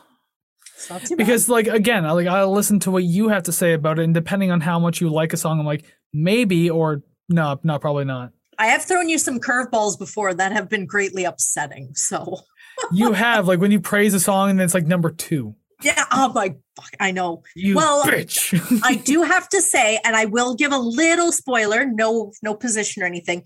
My top three are all 10 out of 10, except for my number one is an 11 out of 10. That doesn't work. You can't score an album like that. Well, we I never agreed on an 11 out of 10 rule. We, ne- we never said we didn't. that this is a controversial album ranking. Well, then. well, I I mean, if it wasn't 11 out of 10, it still would have been my number one out of 10 out of 10, but I liked it that much. So it was really to prove a point. Okay, moving forward, no 11 out of 10s. Okay, fine. 10 this plus my... out of 10. You could do that much just to show okay, how much you love it. All right, this is this is my gimme then. It's my yeah, golden thumb up. It, it's because it's just a secretive album type yeah. thing, it's just such a weird album to get into. Then yes, I'll give you this one. You get okay, one. Okay, just the one, and you get one too. But it can't be a Nine Inch Nails album. I'll say you think I would have done that with Year Zero. Yeah, well, you probably did, just didn't tell me. No, just tens because I'm honest.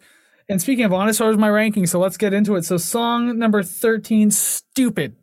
Sex sells. Sex sells. Did I have that one as a question mark? Yes, I did, and so that's clearly wrong. Yep. So it's gonna go ahead and cross starting off on a good on, on the right foot here. Number twelve. Let's make it big. Life. Life by Our Lady Peace. Life was also a question mark on my list, so I'll go ahead and cross that one off too. Nice.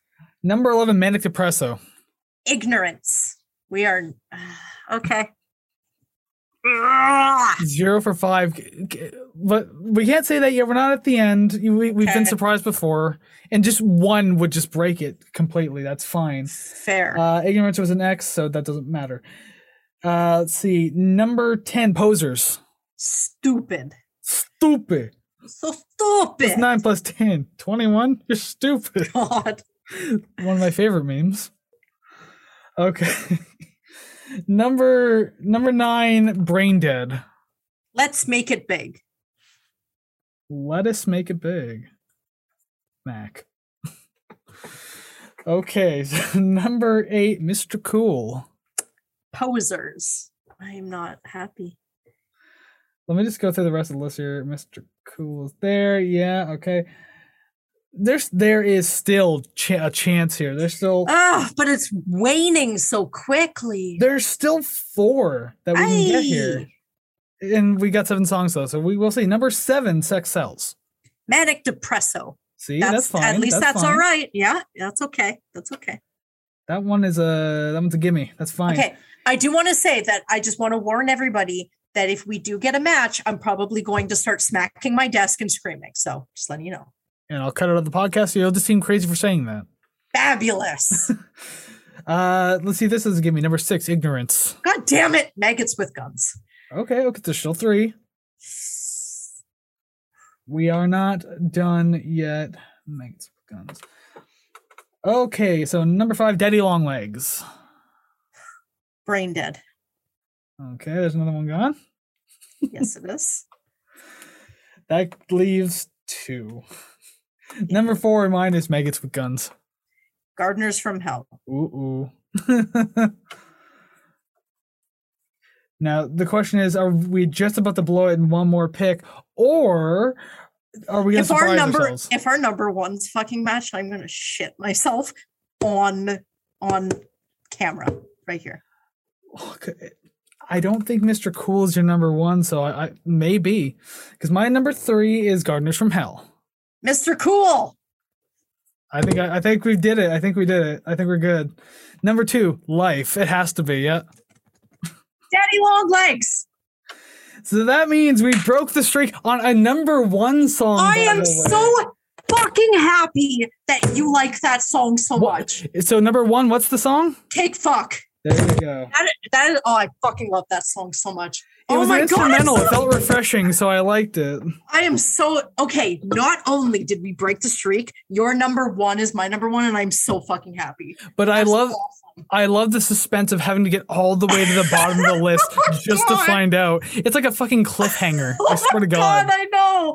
Oh my god, it's like my heart dropped. it's like it's like an, a roller coaster. Oh my god, I can't even breathe. Oh, cake fuck was a question mark, by the way. So yes, there we go. Oh my god, I love that song so much. Ah, yeah, that is awesome. I'm so happy. That's why I'm also glad you didn't want to try to guess number ones because then we both say cake fuck's like, wait a minute, did we just spoil it? And I I'm, thought about it. I'm when- also so happy for not saying that. the way that you described cake fucking like that you you really like that song i was just like if we have to just try to guess each other's number ones i'm gonna have to lie just to throw her off like i'm gonna have to say mr cool well, just listening to it, I was like, um, okay, I thought that you'd like uh Meg is with guns just because it kind of, you know, seemed sort of different. Um, but I also thought that you would like um what is it? Yeah, no, it was definitely Megas with guns. well, that was my number four so not bad and I think maybe brain dead, but I was definitely off base with that one. yeah that one didn't do a whole lot for me Yeah. but hey I'm number so four for megas with guns but yeah the more important thing is we finally broke the streak we're not over five Ah! That's We are- fucking sick. we for yeah we're we got one out of the like last five episodes but whatever it's finally something to match on it's a number one song too so that's even more impressive Oh, that is awesome. It has been a very long, long time since we matched number ones.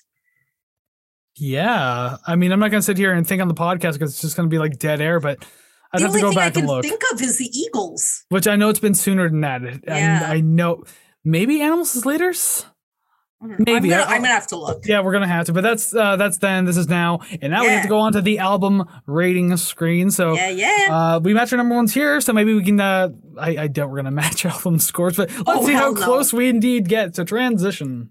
yeah. For the second last time this season, here it is the album rating screen. Bada bing, bada boom. The waiting room is shrinking because we're no longer accepting visitors. That is until season three. Yeah. So there's only two to get through, and one of them happens to be Psychotic Symphony with Eargasm. And of course, the album that we did last week is up there on the board. Oh, where's at the A tier? Frank Zappa with apostrophe just next to Primus there. Hey, Frankie, how you doing, buddy? Yo, sir. Obviously, it's a good enough album that it ended up in the A minus tier. So the question is, where does Psychotic Symphony go in all this chaos that mm-hmm. is the ranking screen now? I'm pretty sure, or rating screen, I should say. I'm pretty sure you want me to go first. You know, this is your right. album, and I made you go first for Zappa. Just that's kind of the order how we usually do things on these occasions. Yeah, whoever picks the album gets to put the other one through torture by making fun of their score before they release theirs. More or less, and I, I know you're probably not going to be too pleased with mine. Oh, Alrighty, I don't care. Our our number one's matched, and I'm so excited about that. You can give it a 50. I don't give a shit. Well, the good news is I didn't give it a 50. Yes. Excellent. The bad news is it's lower. No, I'm kidding. No, it's I, would, not lower. I. I serious. I would just knock my camera right off and just leave. I, I rated it hole in the wall. rated it lower than Brooks and Dunn. No. Ah. Uh, but no, I I managed to keep this one afloat in the C tier, not even C minus, but C tier at 63.84%. I don't know, it wasn't a bad album, but it's just kind of like the Bush scenario where it played way too hard into its influences. It's just like I get you're trying to find your own identity, but the fact is this is their only album, so that's a problem.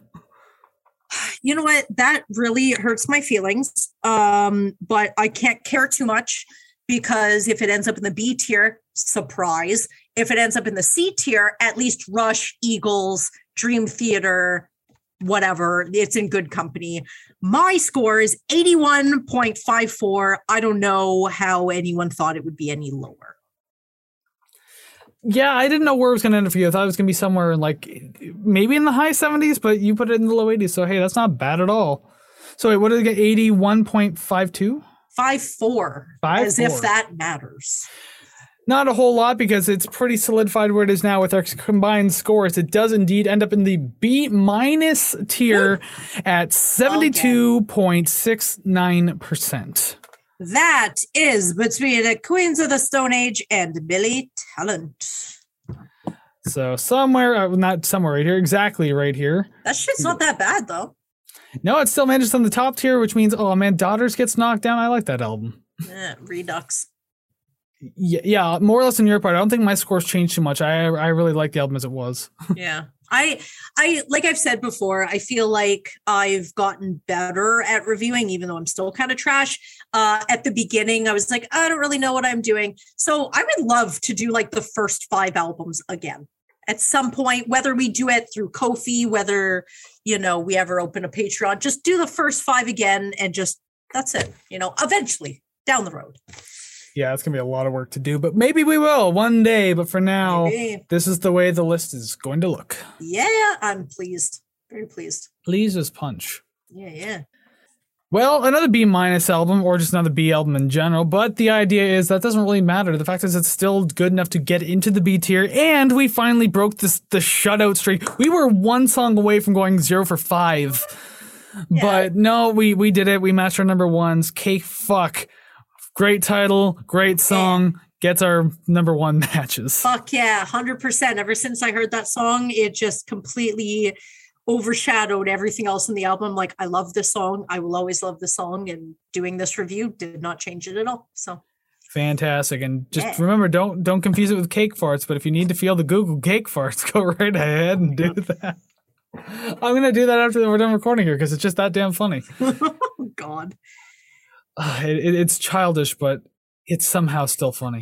I did- Anyways, I did so write it in my notebook so I could look it up. It just involves a woman and a cake. I'll tell you that Okay, much. never mind. I'm taking that off. Do it. Oh my god, please do it. There's no. It's fine. It's not porn. Okay, so what what is our what is the thing for next week? Continue on, please. Let's move on. Oh, we'll get to that in a minute because right now I just want to thank everyone for making it this far through the episode, especially on an album that you've likely never heard of. So maybe you gave it a shot, maybe you didn't. But regardless, we thank you for being here. So thank you very much for checking out the episode, hanging out with us, and hopefully you did check out the album so that way you can let us know all what you thought of it. Like, let us know your song rankings. Where would you put it on our prestigious album list? Where do you think it deserves? Who do you agree, disagree with? Whatever. Let us know. Like, comment, rate, subscribe, share, follow, all those great things. As I've mentioned before, musical community. Let's keep doing it. And remember, you can find us everywhere. You can even listen on social media. You can find us everywhere, and especially at ratetherecord.ca. That's where our hub, our home for everything. That's where all the links are. So by all means, go there, ratetherecord.ca, where you can find all the social medias, leave comments, do whatever you want, send emails. It's all there. And so is Ko-fi.com slash rate the record. If you want to support the channel financially, completely optional. It is there. And you, you can find it at Ko-fi.com slash rate the record or at ratetherecord.ca. Regardless, you have options. Both are in the description below, wherever you're watching this audio or yeah, if you're listening to audio, watching video, it's in the description down below or in the description on your screen. I don't know. Audio is different. I keep thinking of the YouTube portion of it. And if you ever want to send me money uh, just to me, uh, you can send it to Scruff McGruff, Chicago, Illinois, 60652. Thank you. Set up like an illegal wire transfer or something like that. I don't know why I consistently remember that address, but yeah. What is, Send is that it significant in any way? Yeah, it's Scruff McGruff the crime dog from like the 80s and 90s. Ah, how It's just it's obscure. if you send them something, they like send you some sort of I don't know, some, you know, street smart kid package or something. Hey guys, it's Chris here with an editor's note. Uh, at this point, our Zoom call actually crashed, and we were terrified that we lost absolutely everything in this whole ordeal. But thankfully, we didn't. That's why you got the entire episode out of this. But I had to cut out a giant chunk of time where we were just panicking and talking about what would happen if we didn't have the episode. So it's going to transition really weird from here. Just wanted to throw that in. Anyways, thank you for listening. Uh, that, that's our cue to get the hell out of here as quickly as we can. But before we go, we'd want to give you uh, a hint about next week's episode and just let you know that it, yes, it is indeed the final episode of season two. Season two's been a behemoth, like 25 episodes, God. 26 altogether. Uh, considering the first season was like, what, 17 Yeah, episodes or 18 or something like that? Oh my god, yeah, because I did that stupid fucking 5A 5B. I, I'm s- I'm sorry I ever did that. But regardless, it is it's there now. and We just got to work with it and live Yeah. with it. Regardless, Two's been huge. Three likely won't be as big, but it'll still like seem like a fairly decent season. And we'll also be introducing uh, mid-season breaks next year, kind of like uh next season, like we did with this Yeah. one. So yeah, that's something to look forward to. Breaks, yay! Yeah, and we Um, actually already have all of season three, if not the majority of it, planned out. And some of the uh, albums that we have coming up, I'm actually really excited for. So I think you guys are going to really like it. Yeah, we got we got some pretty big albums Yeah. coming in the next season. It's gonna be fantastic, and like, uh, I don't imagine the show will look too different, but who knows? It's something. Anything could happen in the few weeks that we're off. I could be like, you know what, we're we're gonna be upside down Yeah, from now on. My my backdrop's going to change. My whole setup's going to change. So I'm excited for I that. do.